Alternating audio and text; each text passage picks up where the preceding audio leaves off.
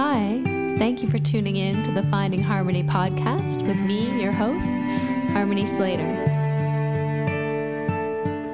Hi, everyone. Welcome to Finding Harmony. And today's episode, I'm here with Russell Case. Hi. And I'm here with a good friend, Aimee Echo. And Aimee and I met in Mysore in 2007, a while ago. And she is now teaching at Ashtanga Yoga Long Beach. I was friends with her first. it's always a competition, I guess. Hi, Aimee. Welcome to the show. Oh, I, is it a competition always, you guys? Mm, the whole so thing. now, now I'm reflecting back to January of 2007, yes. which was the month that I met both of you. I know, right? It's like you gotta you gotta remember back to the day, the very day. And I, I can't uh-huh. remember what came first. I can remember Russell at Jayashree's. Yeah. Meeting Russell there. I was so so tickled to meet you. I was Harmony. like, wow. wow. wow. Yeah. and then Harmony and I, we went to the bird sanctuary and got on a boat together. That's right. I think we met we, at yeah. the Dirty Dog Chai stand first. Ooh. Yeah. But I was also in Jayashree's class that year. But I think, I don't know, I feel like I met you at the chai stand. I was remarkably um, I didn't really talk. I, I'm I I'm an extrovert introvert, so it's really difficult. Some sometimes I just don't talk to people. But you that's so weird because you fucking own the stage. Like when you're up on stage, you like you're all over it. I mean, you like you you even like you really cover a lot of distance as well. I've seen. it's an aerobic activity up there, covering a lot of ground, running from yeah. side to side like a caged yeah. animal. Yeah, that's what it is. You're a little, yeah. you're a caged animal up there, and you prowl, and you're like, "Let me out." yeah, that's what it feels like. Mm. I think that's how I was introduced to you. I, I believe maybe Kimberly, not as a caged, caged animal. You. caged you. no, yeah. uh, I think Kimberly or Kiki Flynn, uh, I believe she said, Oh, this is my student, and she is a rock star. Yeah. That is such a good impression of Kiki. Thank you. It's actually um, really good. Yeah, I she and she's so great. It was um, yes, Noah and Kimberly were my first teachers. Um, it was an epic foundation to get with them. Um, I was with them solidly for two years at the beginning, mm-hmm. um, and then they moved away, left me. They left you all alone. Yes. It's it's it is interesting, like who you who you end up talking to in Mysore and how you become friends. And uh, it's, it's, like 2007 i remember harmony we were in the we were in the um, kitchen and she said oh yeah i know exactly when uh, aimee came to Mysore the first time. It was january 2007 and i said what the fuck is wrong with you? And it's because we valued uh, the hierarchy so much and so oh. when you value who's been there first and how long you know Guruji and who knows Kimberly and Noah and who and who was Eddie's student, when you value these things so much, they etch themselves in your mind. I like, have yeah. to I have to admit, um, again, in addition to being um, not as talkative as I, I probably could have been on that first trip, I didn't understand that there was a hierarchy. And um, that's probably good. and no, but you, know, you, were you were received into paradise. Like certainly, you were escorted into the cool group. I was right away. I definitely had um, good ambassadors into uh, the hierarchy. I guess one would say. But you also like oozed cool and was like, oh shit, who is this? We gotta fucking get to know her. I'm trying to remember. I think my hair was a normal color at that time, like just well, I mean, normal for me. It was platinum me, I think. Yeah, it was platinum. But. Harmony, oh my God, you were so totally, your hair was so punk rock. You were so freaking hot. It was ridiculous. I was like, oh my God, this hair. Oh, I should cut up all my hair. So I thought you were the coolest. Oh, thank you. That was I nice. really did. yeah, it was really uh, um, Stevie Nicks style. It was like punk rock. It was short, Yeah. short, short. And just like Yeah. totally rad. I think So- also platinum at the time. but that's that's like the definition of punk rock, right? Like just the hairstyle. Oh, yeah, it's just the hairstyle. That's it.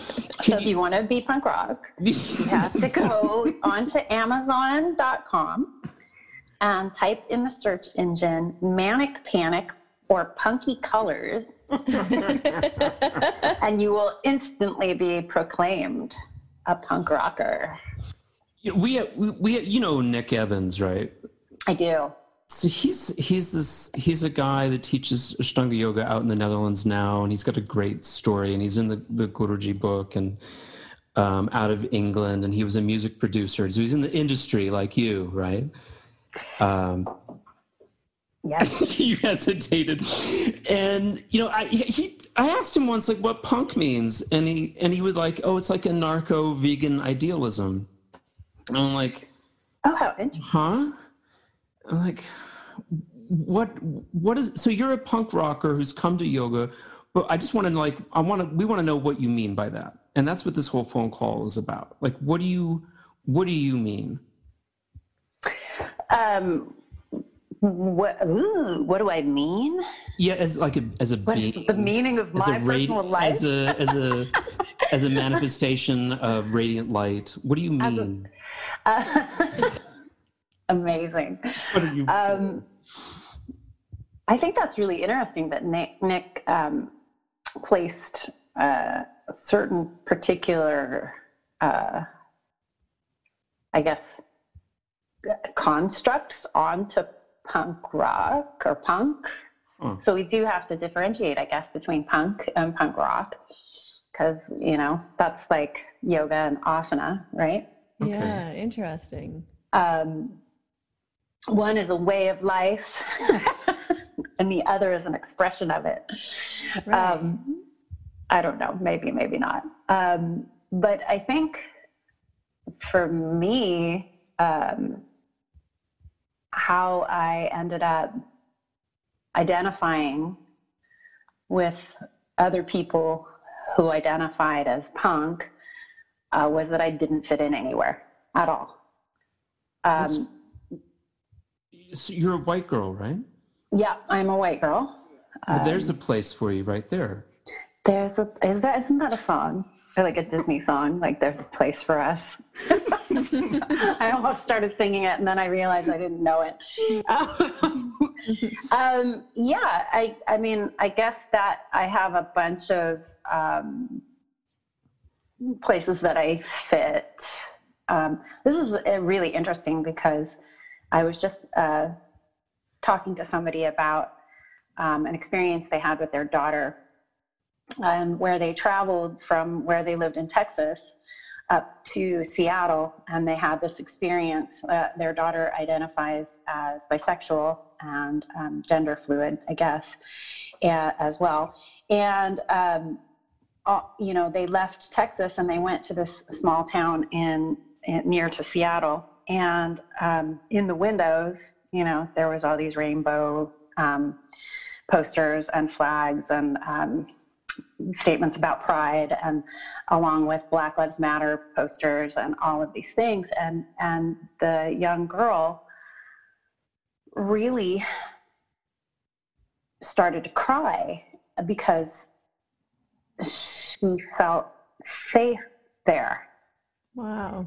Mhm. and um, so that she's a white girl as well um, there i guess this word intersectionality you know there's all these different places where um, we can be oppressed i guess Yeah. And race is one of them for sure. And I have um, had that experience of um, being a minority as a white person, white child, um, where I moved from um, the most upper north part of Orange County into um, LA County and ended up in a school where, in the school, I think um, it was less than 1% white, primarily Hispanic, and a small portion black. Um, so maybe there was five or six white kids at the school. And um, I was bullied and sexually harassed, and it went on for a couple of years. And um, I didn't want to go to school, all of that. Um, I invented all kinds of intestinal disorders. I mean, I'm sure looking back now, like I can remember that my stomach hurt, but it wasn't the same kind as an actual, like if you've got like gastroenteritis or something. It was definitely a psychological stomach pain. My yeah, like guts were hurting. anxiety. Yeah, absolutely. And that was the only way that I could um, articulate it to my mom was that I couldn't go to school because my stomach hurt. Right. Um, and um, so I didn't, I wasn't accepted there. And um, then I came back to Orange County a couple of years later, and I have um, a Portuguese surname, um, what? which is that my last name. So my my name is Aimee Echo. That's my first and middle name, and my last That's name. Portuguese? My last name is um, actually I, I'm really poor at speaking. I can't speak it. I have no Portuguese in, at all, but I think it's Rodriguez. It's very fancy sounding, Ro- right? Rodriguez. Um, in- in- in Spanish. In Spanish, it's Rodriguez Wow. uh, with But you're, but you're not a white girl. I am a white girl. My dad was adopted. Oh. Um, and I think from my 23andMe, I'm French and German.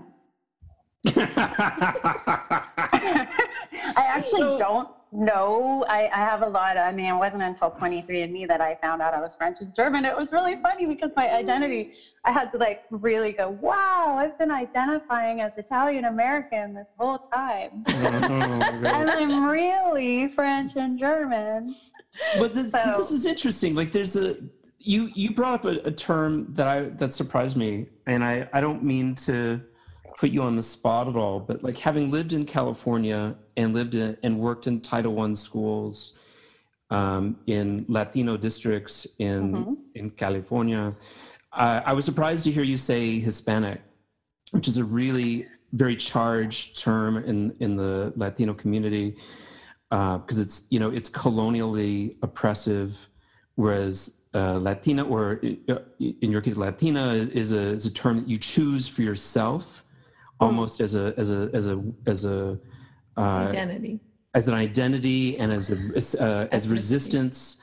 So, but like, dude, you, if you want to be uh, you know Portuguese, then own it. Yeah. Um, but I didn't have any Portuguese um, people to explain to me what Portuguese was Yeah. because my dad was white. Yeah. and apparently, I found out recently he's French and German. no. Yeah. So, and actually, oddly, um, he was born in Hawaii, and um, that was the culture that my my dad's family really identified with. They were Mhm. Portuguese people that lived in Hawaii, but like it was more about uh, Hawaiian culture than it was Portuguese. Well, So Trump has taught us anything that's not American. right? Hawaii is not American either. But so, but so like this thing, punk is something that you can you can own.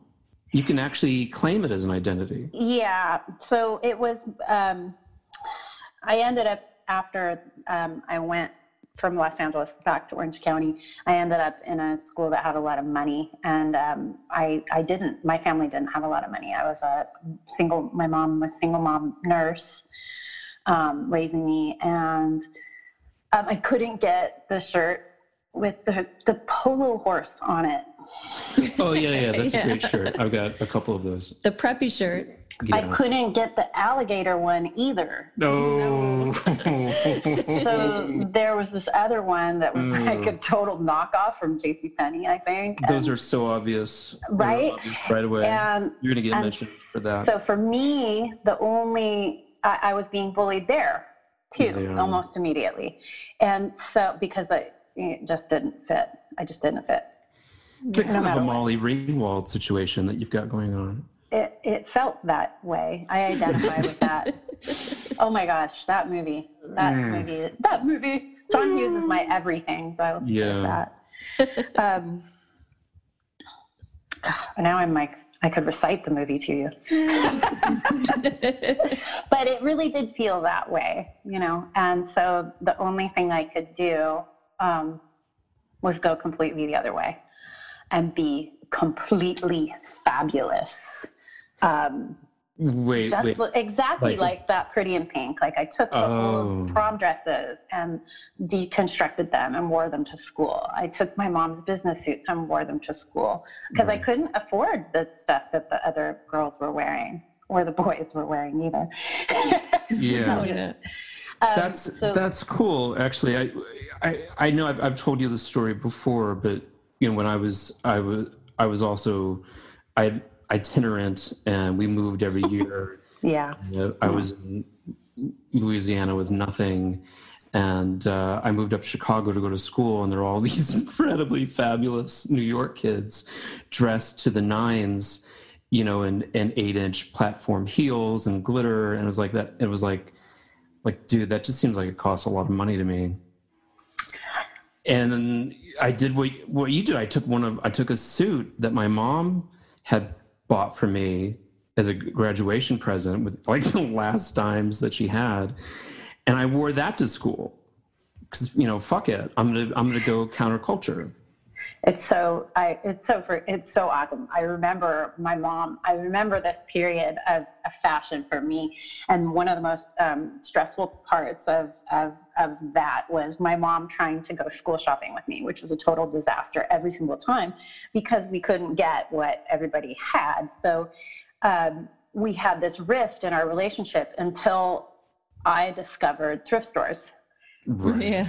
at which point shopping with my mom became amazing and Wow. you know it was really that you know and and i think for a mom with a daughter that's like a really important thing i guess Yeah. shopping i don't know i don't have a daughter or a son um, but i think it's like a, a some kind of vital bonding thing between mother and daughter is this like taking you shopping thing and it was painful for a long time. Yeah. and then it became really great. And um, that's still one of my favorite things to do is find amazing things in thrift stores. I think that's it. I, and I've had some really cool, lucky finds in really weird places. but it's it's interesting. One of the things that we like talking about on the show is this like these moments of crisis that are then resolved, and like that's finding harmony. And so like yoga is is a big piece for that. But just to kind of we're trying to to get to that piece about how you found yoga, but the, still there's other crises to come. Like you have to like get on stage first. Yeah, so it was really, um, you know, the, the the punk thing wasn't just about what weird clothes I was putting on. It was really that there was this whole whole group of young people um, making this insane music. And some of it was protest music, and some of it was just like aggro, who knows what music. But there was, you know, there was definitely a, a soundtrack to, you know, and then that's the different, the punk, the punk rock, right? Yeah. Mhm. So I don't, I I think it's difficult to separate the two, really, at the Were end you- of the day. Were you like also really like diving into um, like the anarchy and like the philosophical like lifestyle side of it, or was it mostly the music that you were? It was mostly the music. At that point, um, it was it was Reagan was in office, and so yeah, it was definitely a time of abolished government and all of that stuff. Um, and and that was a time of just like extreme excess, right? Everywhere, didn't it seem Mhm. that way? Like Yeah. that was the Gordon Gekko greed is good generation, Right. right? Right. And um, yeah, I mean, I think that's where that's like the, where Donald Trump comes from is that, and that Yeah. he wishes, right? Right. He's that, yeah, he's a hanger on to that community. Right? Yeah. Ah, Mm, ew. Um, mm. Everything's come into focus now. yeah, yeah. So, um, but so that was always there in sort of an underlying on on sort of an underlying level, um, the connection with politics. But it was definitely more art and fashion and um, connection in that way for me. But, a sense of belonging. Oh yeah, I mean, I could. I, I mean, it was so nice to because you could be any kind of weird at that time. There wasn't a uniform.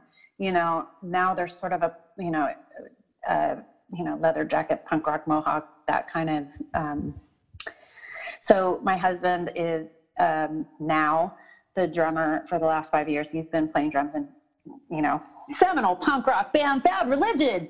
And, um, so they have there's this thing that happens every year in Las Vegas called Punk Rock Bowling, Oh, wow. And it's like it's a music festival and a bowling tournament, and um, they take over a hotel in Las Vegas. When I say they, I mean punkers, Yeah.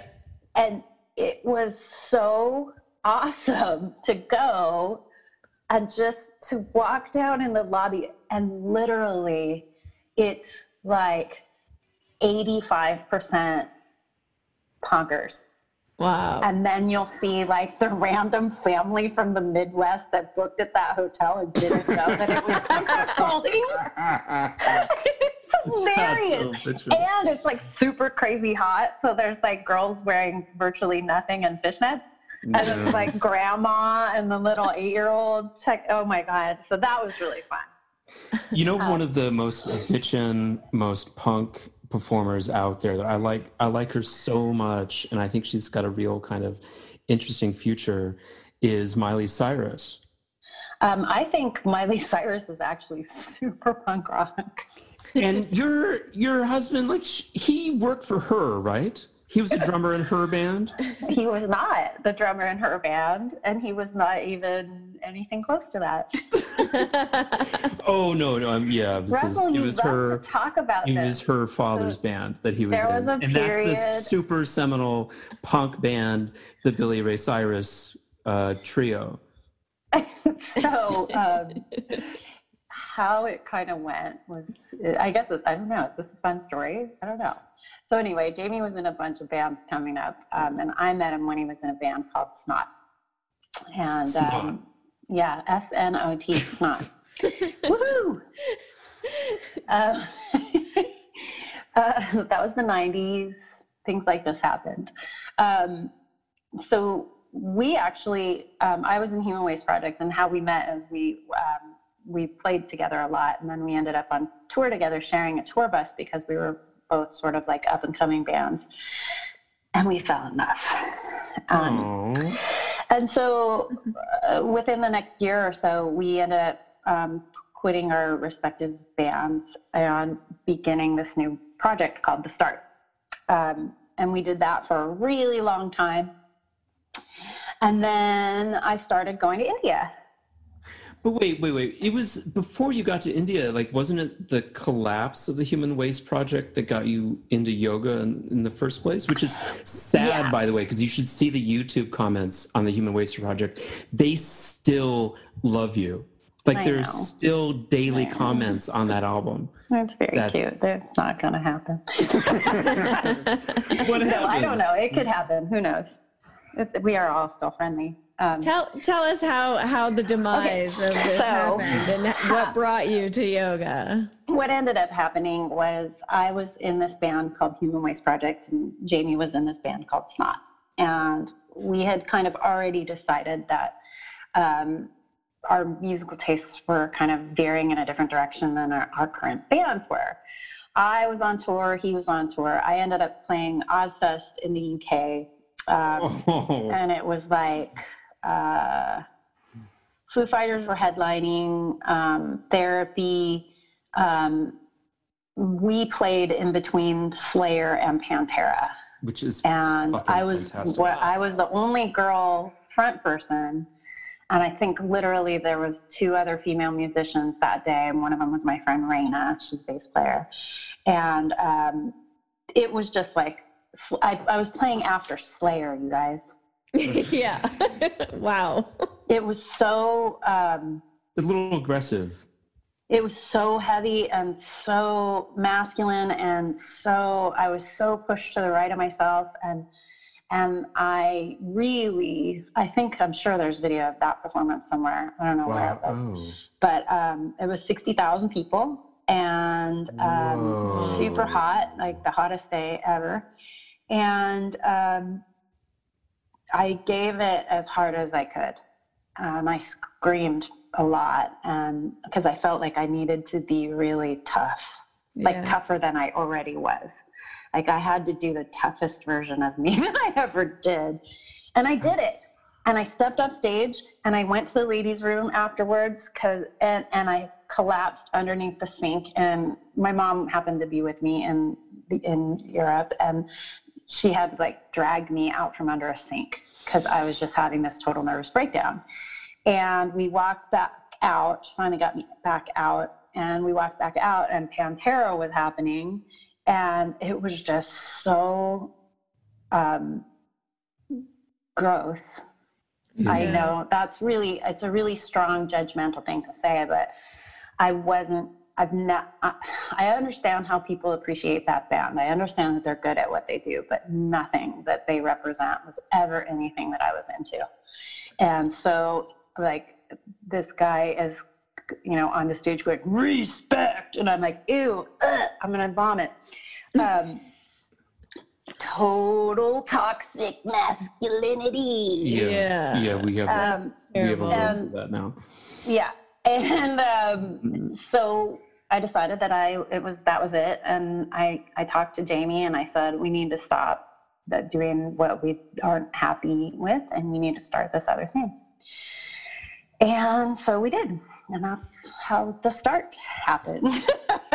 I love this idea, like how you said you had to um, go to the real right of yourself. Mm, yeah That's such a, a great expression because it reminds me so much like like in yoga we're you know it's like balancing these two, right? The left and the right and the hmm yang and the masculine, the feminine, and it's really about trying to cultivate this balance and the ida and the pingala yeah, the Ida and the Pingala, the sun Yeah. and the moon, right? All Yeah. these opposites. Mm. And when you go too far uh, to one extreme, often I think your experience is very relatable because um, you feel it. You feel it in every way in yourself. Like, whoa, that's oh it was center. pure raging rajas experience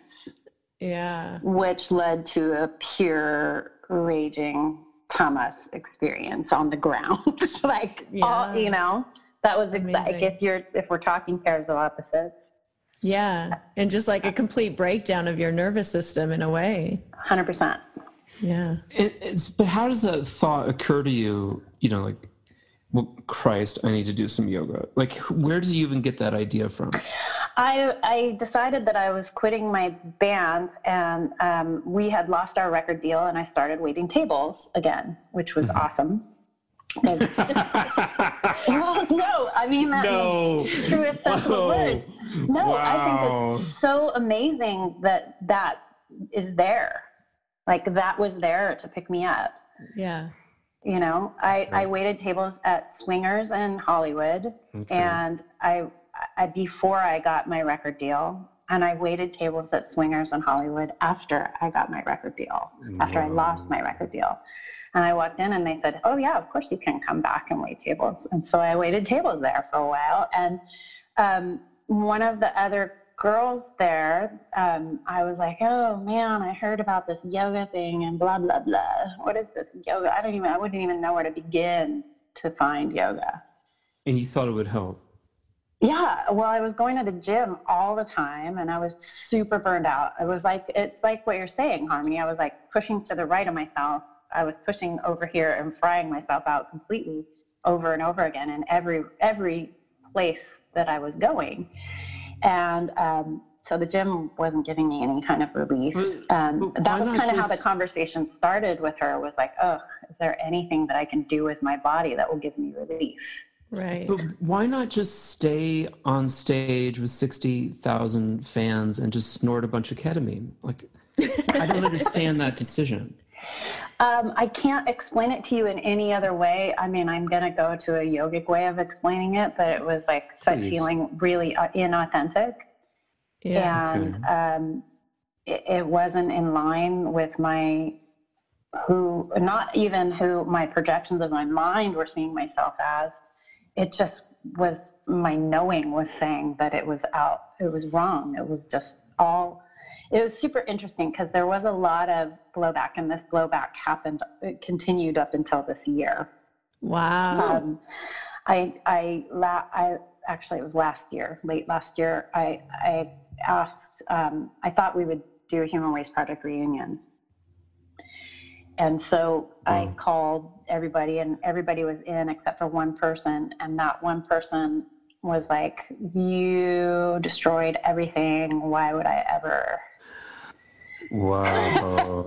and the funny thing is, is we had already done a reunion in 2008. So this kind of issue had already, we'd, we'd already been through uh, this whole right. Wow. I thought we had been through it, but he had remarkably forgotten and was just like for feeling betrayed and all of these different experiences. Still, yeah. And so still leaving, resenting the life that he could have had, regardless yeah, exactly. of how much damage that would have done to you and that's what he was saying. He's like, you left this whole situation, and it didn't feel that way to me either. It felt like um, there was no other way but out. And so yeah. out happened, and I got a different record deal, and then a different record deal, and a different record deal, and a different. I might have had I don't know what the record is for record deals, but I might, hold, but I might hold it. well, that's something to be proud of for sure. right. I think theSTART had four. Uh, we put four records out on five different record labels. wow. Maybe it was six. Now that I think about it, that's super funny. Um, so, so that's how I ended up doing yoga though, was that this waitress lady, Stacy, who was super awesome, um, she said, Oh, well, you should go to Noah. And I didn't know what a Noah was, you know. well, he's a figure from the Bible. I'm sorry, the Torah for you. And it's the it's the our Bible. But anyway. Um, he's definitely a figure. yeah. Actually, I want to say um, that when I, I, made my first trip to, to Mysore, I had been with Guy and I had been an apprentice and I had brought some cachet to the oh. table. And a lot of people, um, yeah, fuck it, I'll name names. A lot of people like John Campbell and um, uh, Matt Kriggs and Noah, uh, Russell Case were kind of up like, and comers at that point, uh, right? Yeah, they were up and comers at that time, but they were like paying attention to me. It's like, oh yeah, this cat, he's good on his hands. He knows Guy. He's in the scene. He's going to get to come to the pizza parties on Friday. And that's how I met Noah. And ah. I immediately like idolized him. He was the same age as me. I think we we're born with like a month apart and I like everything he was, I wanted to be. Like I wanted to be that guy. And I think you're not the only one who felt that way. Mm. yeah, he, he I think even I felt that way when I yeah. first started practicing with him. Yeah. like, wow. Yeah. Like all you would need to be that guy is some mascara and you could be him. So super funny. Um, there's this this person who was my roommate way back then, way back then in the way back, um, pre yoga, but um, in Human Waste Project days, and he was a, in an awesome band. One of my favorite bands still to this day is this band called Plexi. And so um, for years and years and years, this guy, his name's Michael, and he would give me all kinds of crap all the time about Ashtanga yoga because he thought it, you know, we were some kind of weirdo cult and blah blah blah, right? And um, he was going to do his Bikram and whatever.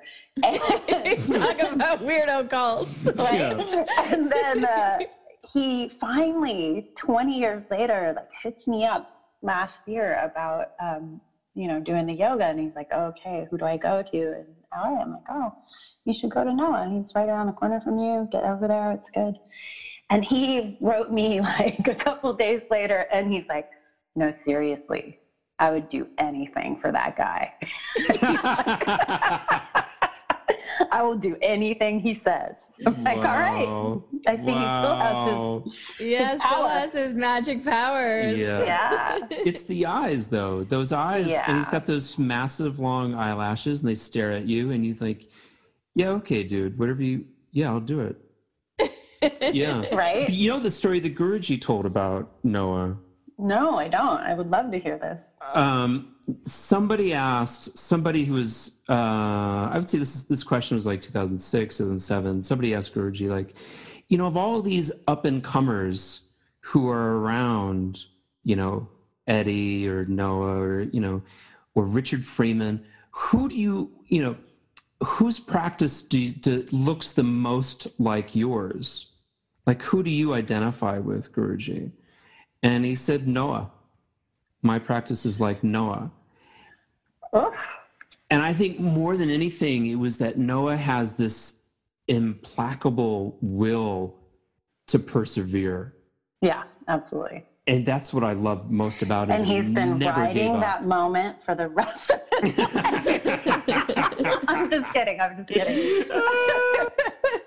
no, but that was the thing. Like he wouldn't. What I he wouldn't. Know is who asked that question? What oh, a bizarre. It was. It was. Pro- no, that sounds like Kimberly. That's like Kimberly lots of lots of bizarre questions got asked. like mirror, mirror on the wall, mm, who's yeah. the fairest of them all? Is it my husband?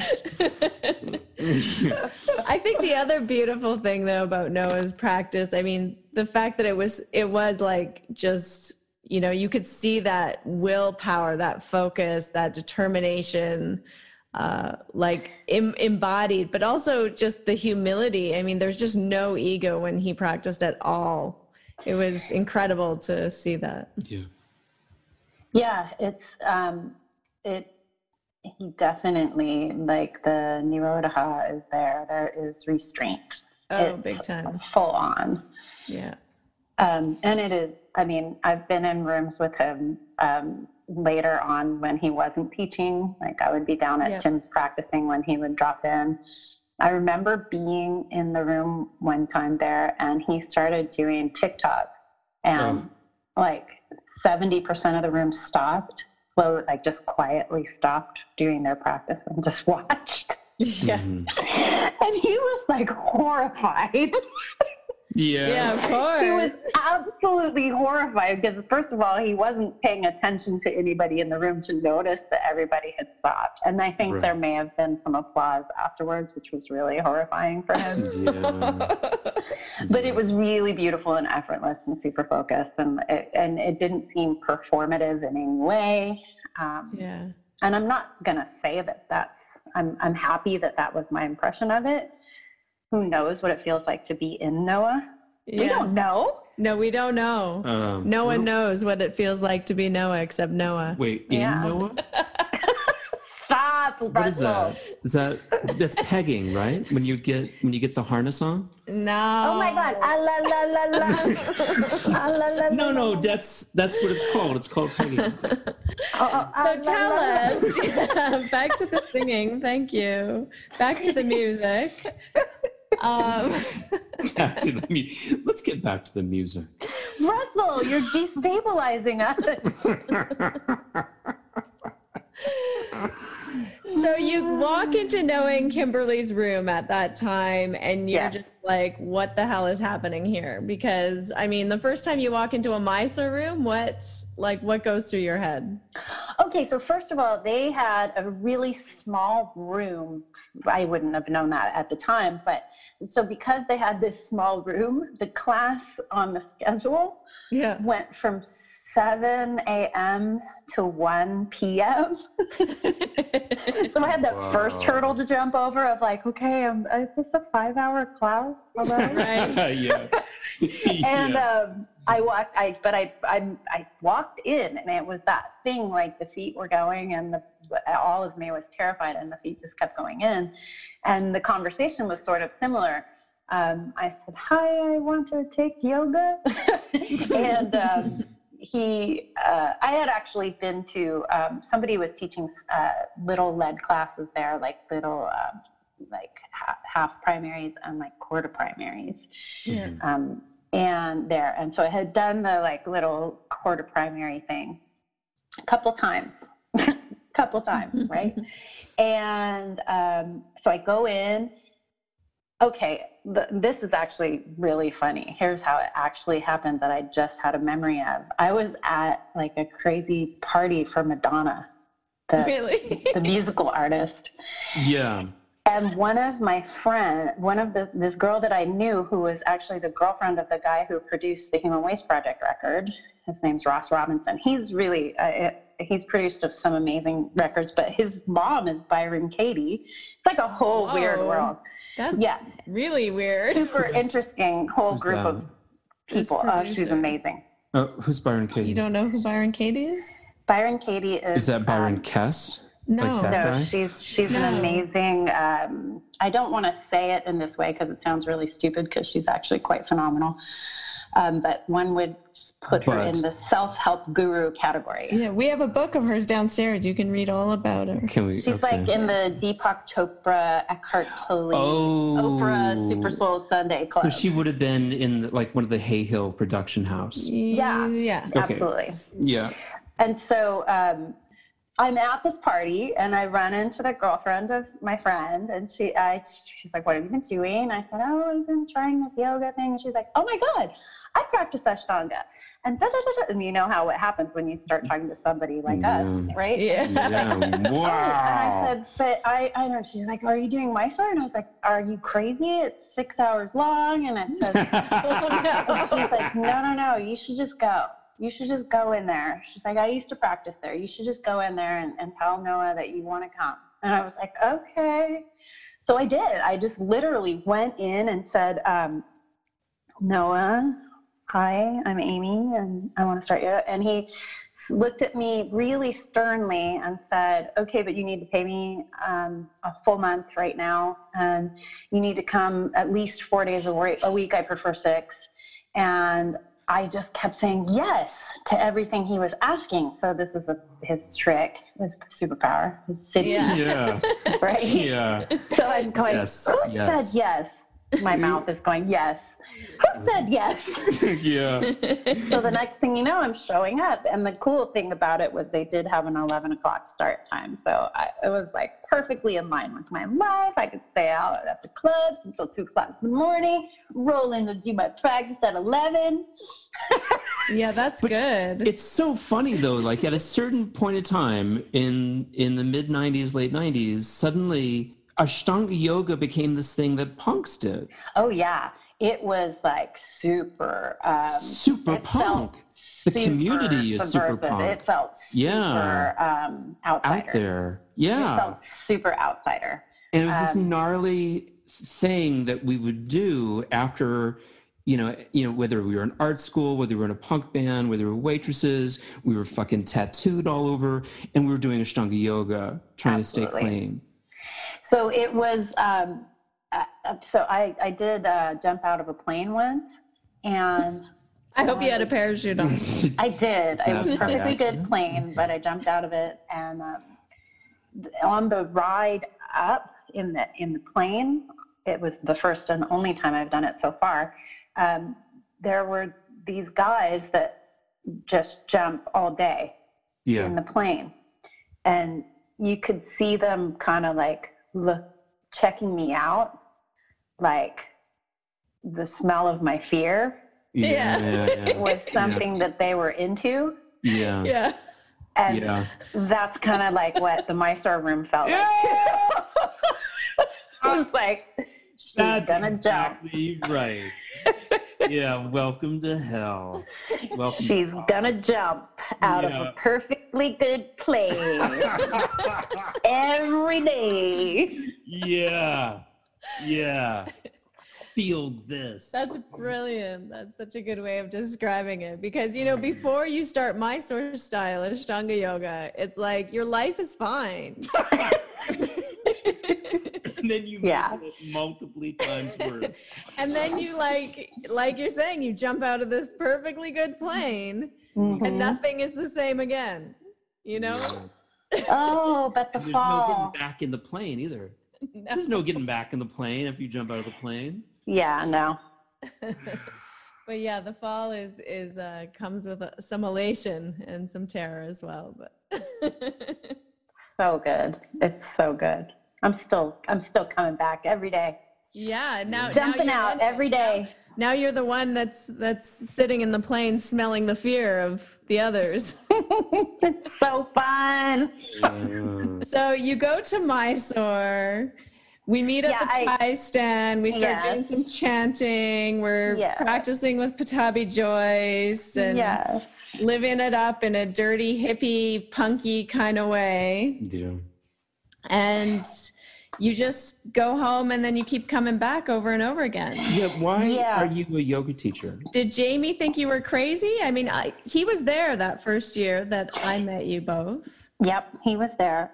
Um, he, uh, it took me a long time to get there, you know, because uh, we were touring that whole Yeah. time. And in Right. fact, up until the like day before I was supposed to fly out, the day before we were supposed to fly out in January, we were, I was still tracking vocals on a record because everything had gotten um, pushed back so far and finding a chunk of time where i didn't have to be available um, to be on tour was super difficult you know and you know you couldn't just go for a week right Yeah, no. that wasn't the thing no. so i finally like chunked out this time and made the time to go um, and I, I also thought it was insane i just didn't think i was one of you know that was that was for those people Right. you know to go to india you know Noah and kimberly went to india i was just a musician uh, Yeah. Right. but finally I, I did get the the courage and the time and the money to go um, yep i got a trunk that year you got a trunk. Uh, the trunk means you're coming back again. i got a trunk that year and i left my mat in india Oh, that's what you mean. yeah. Yeah, yeah, yeah, yeah. So, like, so for our Left listeners at home, part of what happens when you go to Mysore and you really dig in and say, "I'm, I'm a part of this place. I'm, I've committed to the lifestyle. I'm giving up all my friendships at home, and all any inability, any, like, all of my proceeds now are going to go towards me." Going to go towards months that I can live in India. Absolutely. What you do when you when you've decided to make that commitment is like you get a trunk from this this merchant The trunk. and you put and then you rent space in the merchant's house to store your trunk uh, with all your stuff in it that you're going to need the next time clothes that should be burned Burned. uh, a yoga mat that's too heavy to travel with and some pots and pans and like Yeah. that's in the trunk Yeah. and that's what you got it's That's so weird when you think Yeah. about it Yeah, but now, but like when you decided to buy that trunk, that's when you bought becoming a yoga teacher in Long in Long Beach. That was the moment you got to where you are. It's like, yeah, okay, I'm buying a trunk. I'm getting. I'm gonna. Yeah, it was a super kind of interesting. Um, it, actually, it was sort of like I, I don't know how to explain it, but sort of a vision thing, right? So I felt like I was going to do music and travel that way and and do my practice and learn as much as I possibly could. And you know, my dream was absolutely um, to be doing music for the rest of my life Yeah. Um, but there was this little voice that said, when you're 40, you're going to be authorized and you're going to open a yoga shala in Long Beach. Wow. Wow. And, and this was like, you know, well before that. I was like, oh, that's so interesting. Because I had some, my, I had property in Long Beach. Um, and there was no real yoga in Long Beach at that time. And I just Yeah. like said, oh, that's like a, there you go. That's your fallback plan. your fallback plan is being an Ashtanga yoga teacher. that's yeah. funny. Because you can That is funny. you can look at the at the arc of your life and like you like someone else who made her first trip to Mysore in 2007 was Natalie Portman. The two of you were there together, and you bought a trunk, and Natalie didn't. Again, that's explains what That's how happened. I ended up an Ashtanga yoga teacher, and she remains a movie star. Yeah, Yeah. That That's- darned trunk yeah. sealed Yeah. my fate when I closed it.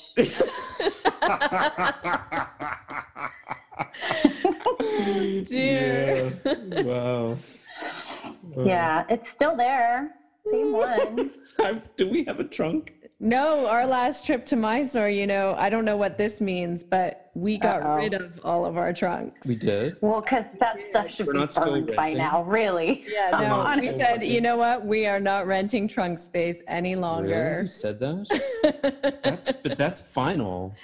That's so Well, final. To be fair, it's kind of a different scene now. It's like than- Very different. I Oh, mean, in 2007, they were telling us that we were um, having living it up, you know, being able to have pizza from Domino's or whatever, Or, or hot water. or hot water. Yeah, Mm. I had a I had a hot water bucket shower in 2007. How how fucking It was bougie. awesome. How bourgeois is that? I know. I'm Yeah. so lucky. and now it's like, you know, just seriously, you want for nothing. I mean, you can get a bikini wax. Yeah. yeah, it's pretty crazy, right? Oh. if I could Yeah. have had my buttocks waxed in 2007, I You would could- never. You wouldn't can even and have you that needed now. that because of your darn short shorts, Russell. oh, don't you start with that. Under, Don't- underwear boy? Is that what you were No, called? It's just just yeah, underwear underwear boy. That's yeah.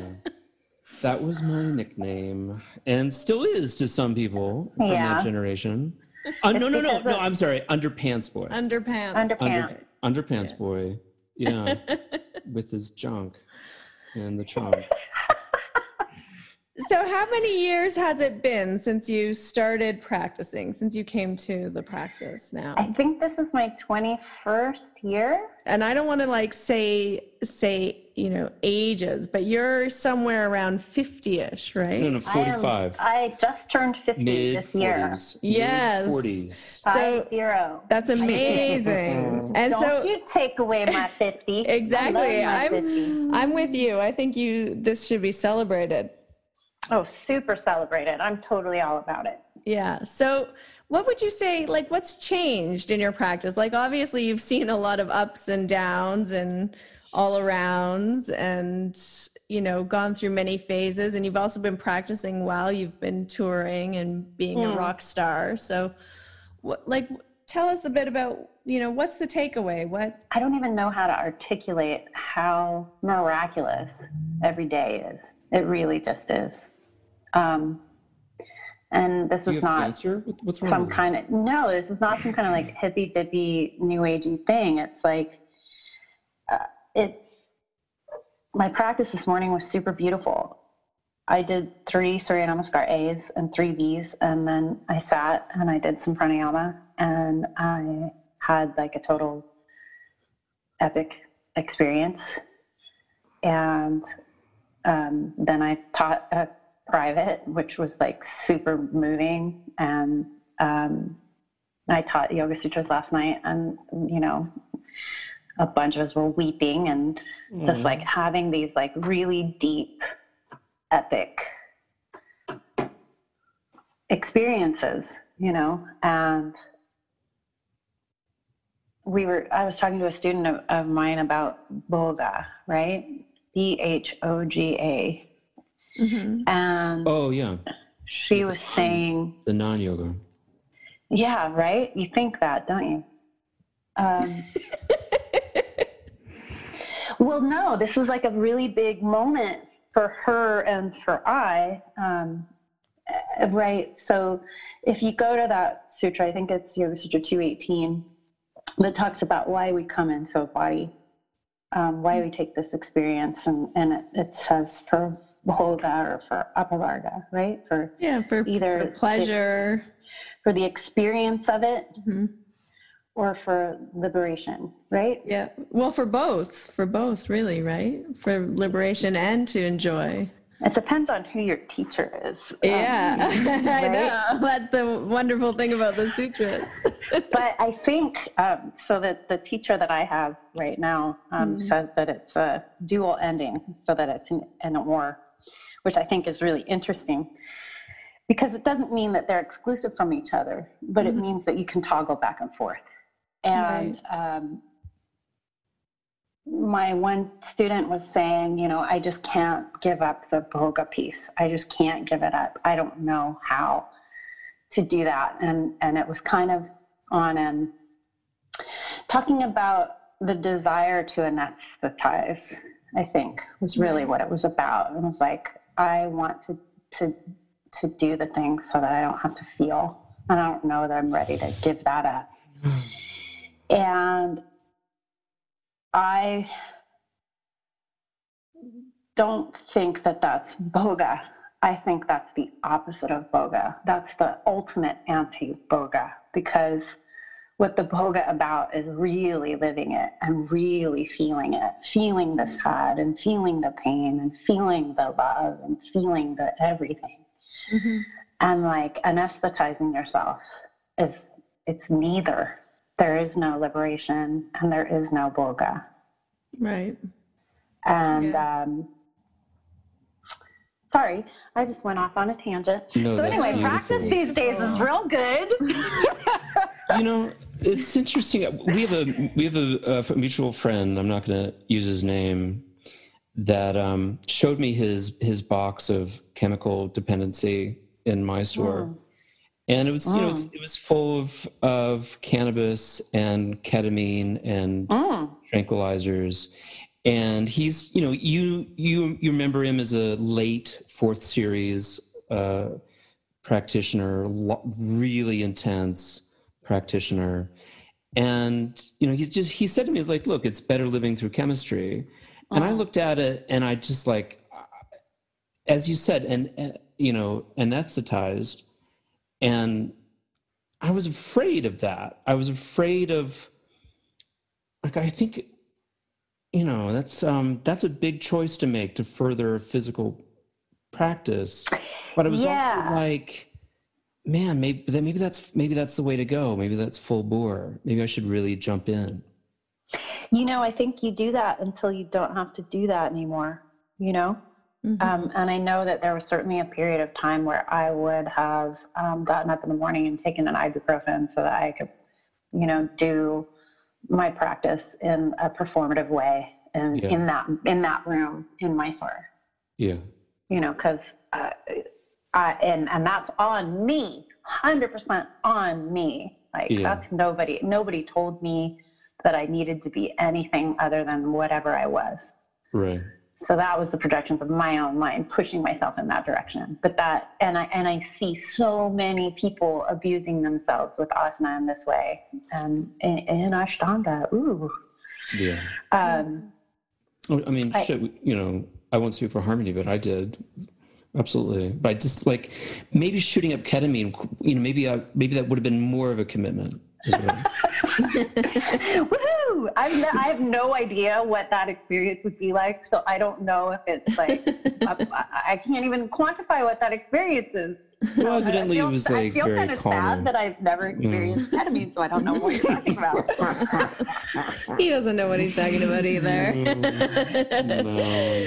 but I think that's, I mean, that's interesting because I think there is this phase of practice, and, uh, you know, often it, it happens maybe you know, when you're in an environment that's uh, feels competitive, it feels like uh, an all or nothing kind of environment or situation where you're really, you know, you have a lot of asana goals or a lot of, um, you know, you really, even if it's not asana goals, maybe you're using the practice as a, a form of liberation you're trying to like striving to be liberated, right? Like yeah, ab- yeah, constant yeah. striving for something, right? Enlightenment, liberation, because the next posture, the next, you know.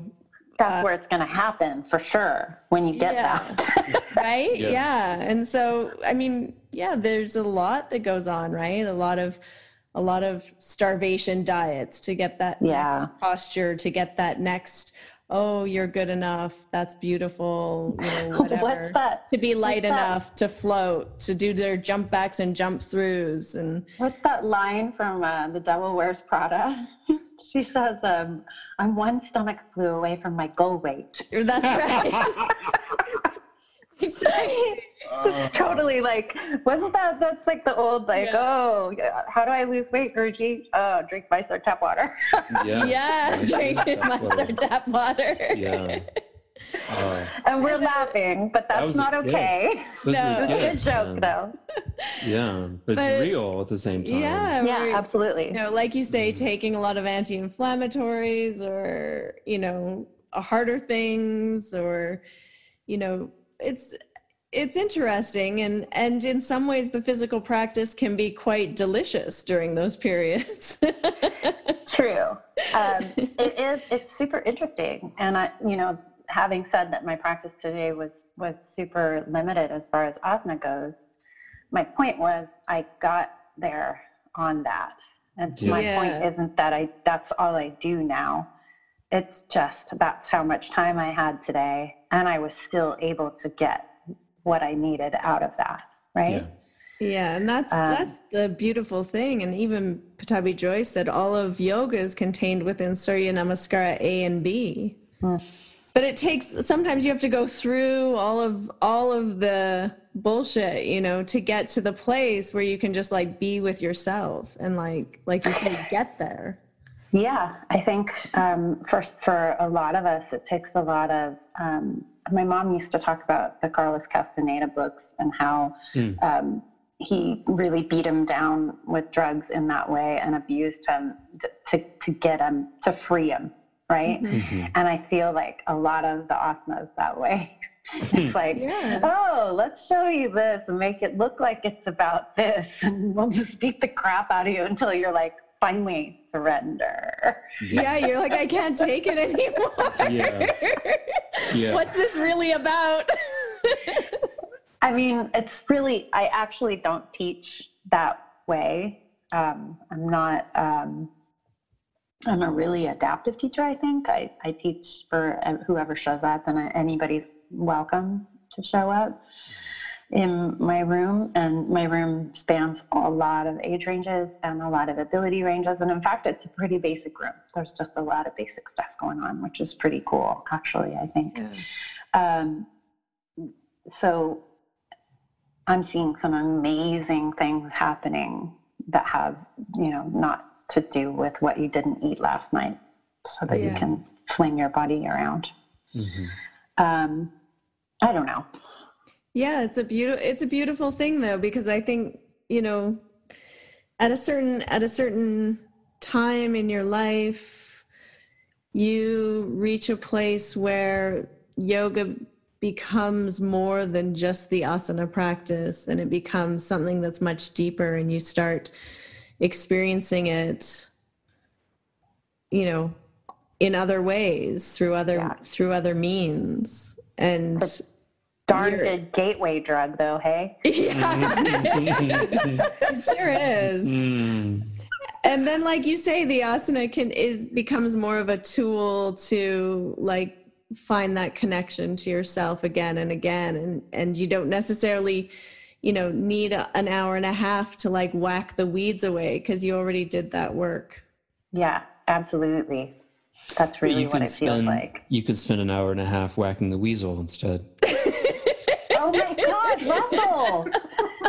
there he goes again, destabilizing. Oh, this has been a real pleasure again. and I look forward to the next time we have a chance to speak with you. Russell just remembered he has something to do. oh my God. I know. I could have talked. I can talk to you guys all day long. Mm. So tell us where people can find you if they're looking for you, Aimee. Um, I am all 100% online right now. We've had another shutdown here in Yeah. California. So um, I'm teaching Mysore style Monday through Friday from 7.30 to 9.30 Pacific Standard Time. Um, and then Sundays I'm doing a little lead class. And then I have a yoga sutra study. Right now it's three times a week, Wednesdays at 5 p.m. and Fridays and Sundays at 9.30 a.m. And the yoga sutra classes is, it's like the best, most amazing thing that ever happens in my week. nice. That sounds awesome. Yeah. And tell us what your website is. AYLB.org. Okay. AYLB. dot org. Fan- Ashtanga fabulous. Yoga Long Beach dot org. It's true. Yeah, awesome. Well, thanks so much for tuning in, everyone. And thank you, Aimee, for joining us today. It's always so wonderful to talk with our friends. Stay safe, Aimee. Thank you. You too. So much love. So much Love you. Love you. Thanks for listening to this episode of Finding Harmony. With me, your host, Harmony Slater. You can find out more information on my website, harmonyslater.com. And I look forward to connecting with you again soon.